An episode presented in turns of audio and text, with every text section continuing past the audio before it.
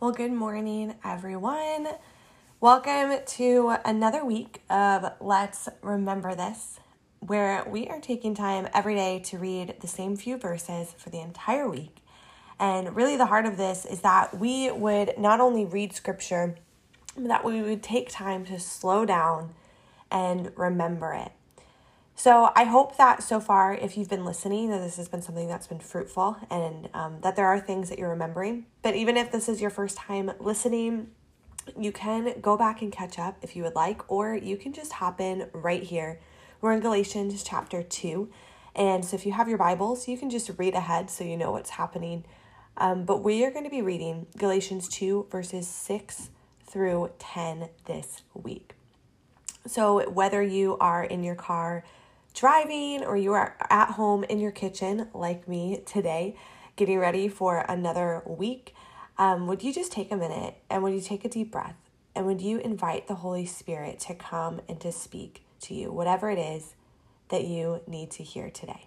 So Holy Spirit, we ask that you would do just that, that as we read these words, that we wouldn't just hear them, but that we would receive them, God, that we would receive the words that you are speaking to us and that we would remember it. We ask this in your name. Amen. Galatians two, six through ten says, "And the leaders of the church had nothing to add to what I was preaching. By the way, the reputation as great leaders made no difference to me, for God has no favorites. Instead, they saw that God had given me the responsibility of preaching the gospel to the Gentiles, just as he had given Peter the responsibility of preaching to the Jews. For the same God who worked through Peter as the apostle to the Jews also worked through me as the apostle to the Gentiles. In fact, James, Peter, and John, who were known as pillars of the church, recognized the gift God had given me, and they accepted Barnabas and me as their co-workers.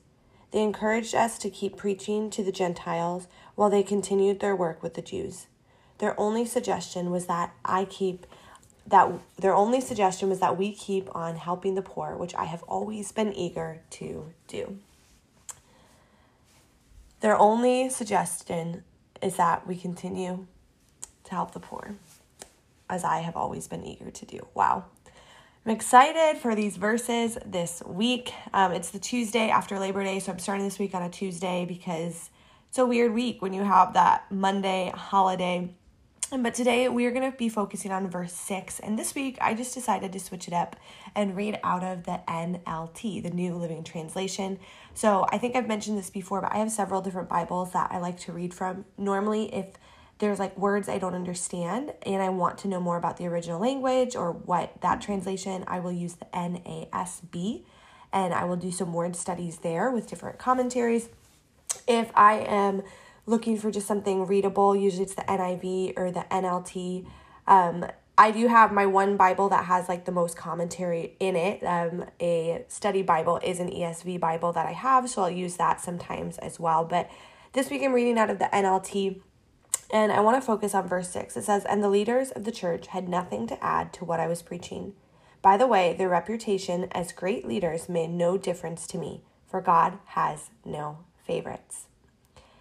Now, whenever I read these verses, I always ask, just like I asked today on this podcast, to say, God, what it is that you want to speak? What does your Holy Spirit want me to remember?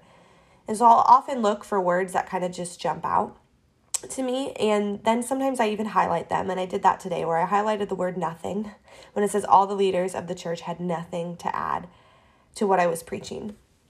And so I want to start there today. Is that's the first thing that really stuck out in what I highlighted, that the church had nothing to add. The leaders of the church had nothing to add. I started to think about how nowadays there are so many things that we do add to the gospel, that we do add to the purity of the gospel of Jesus. But how honorable it was that they had nothing to add. And so in some ways, Paul is telling us that they too were on the same page with him, that this was the gospel, that the gospel of Jesus Christ that he was preaching truly was the good news and truly was what was going to give grace and forgiveness and set people free. Because remember, he's preaching to people that wanted to add all these things, that wanted to add all these rules and say, yeah, you have to, you know, believe that Jesus is Lord, but then you have to do this, this, this, this, and this. And so he's confirming that there's other church leaders around that that are agreeing with me. There's other people that I think later he refers to as the pillars of the faith that are saying, no, like, this is it. It's just believing in Jesus. It's it's submitting to his lordship in your life. Like, to to follow the gospel is to follow Jesus, who was the way, the truth, and the life. And so he's confirming there that nothing was added to it, which in earlier verses in chapters one and two, there's been similar themes to this as well, of of confusing the gospel, of distorting the gospel, of adding to the gospel.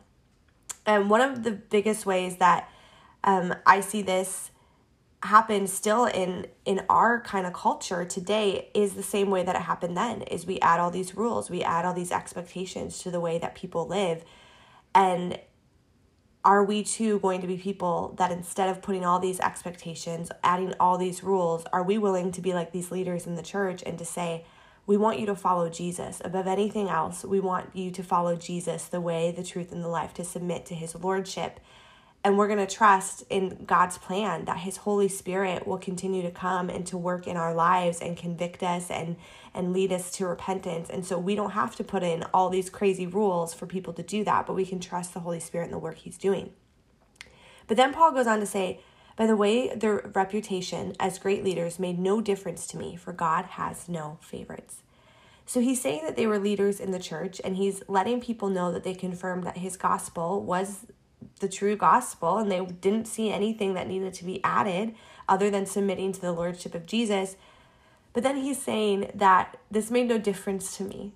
And he's kind of referencing that idea again of, I don't need the approval of man, because God has no favorites.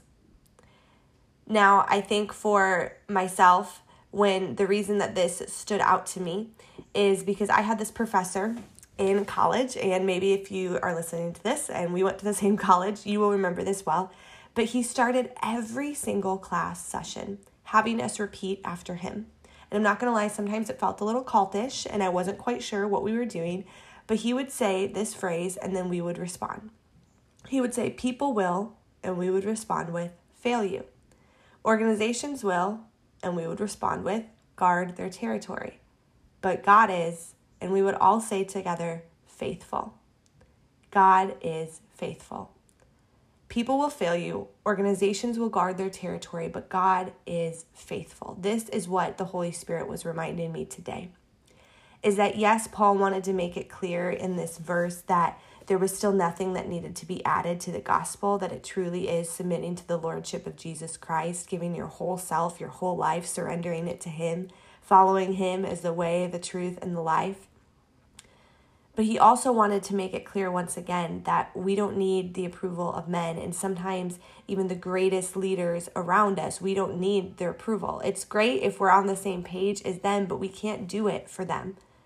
Because at the end of the day, like the Holy Spirit reminded me of this phrase that I said so many times in college, that people will fail us. Even the greatest leaders in our lives, the people that we look up to from a distance, those that we never thought could ever make a mistake or sin against God, they're going to fail us. And there's going to be moments in our lives where people close to us fail us. And so if we are living in a way where we are constantly looking for people's approval, and we mark whether or not we're hearing from God, and we mark whether or not we are on the right track by just the people in our lives and whether or not they approve us, we're going to be let down. If we put all of our faith and our hope and our trust in the organizations and the things that we're a part of, whether that is even now the, the big church, the big C church, I don't know if you've heard that people talk about that, but they talk about the big C church being like this global church around us, right? The big organization, and you know, your little C church would be more like your local congregation and church.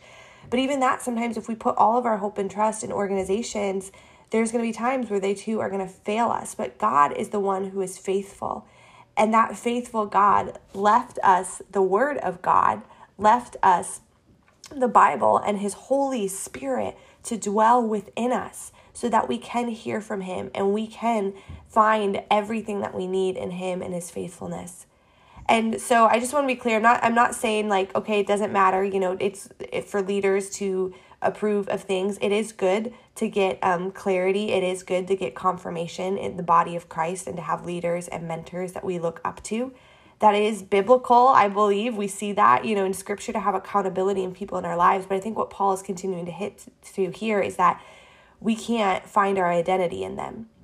If God is telling us to do something and maybe a person in our life doesn't quite understand it yet, but we see it in scripture, we see it in the Holy Spirit, and other people in our lives are confirming it, we can't not move, and we can't not do what God is telling us to do, and we can't place our identity in just waiting for people to approve of us.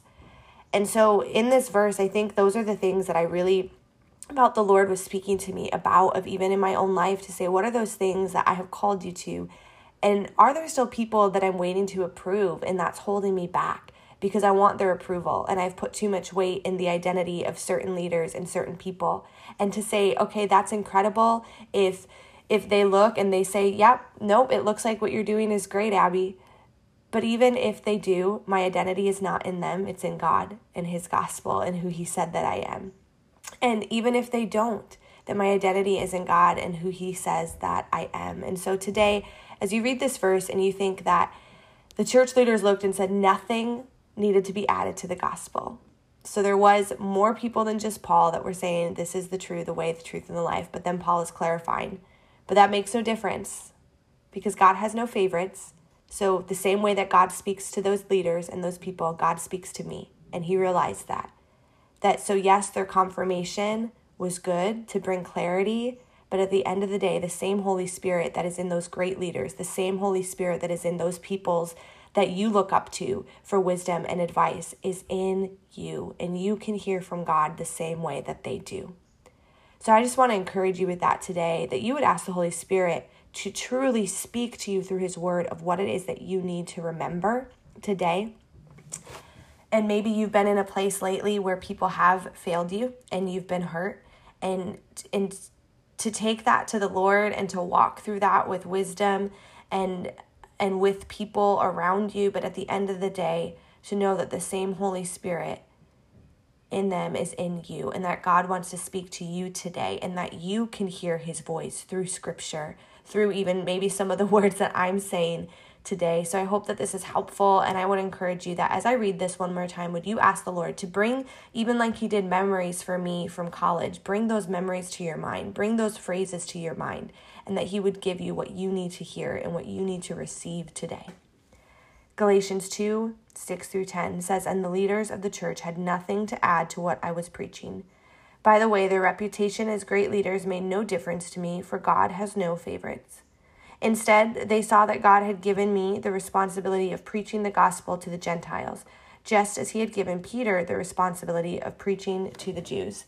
For the same God who worked through Peter as the apostle to the Jews also worked through me as the apostle to the Gentiles. In fact, James, Peter, and John, who were known as pillars of the church, recognized the gift God had given me, and they accepted Barnabas and me as their co-workers. They encountered, they encouraged us to keep preaching to the Gentiles while they continued their work with the Jews. Their only suggestion was that we keep helping the poor, which I have always been eager to do.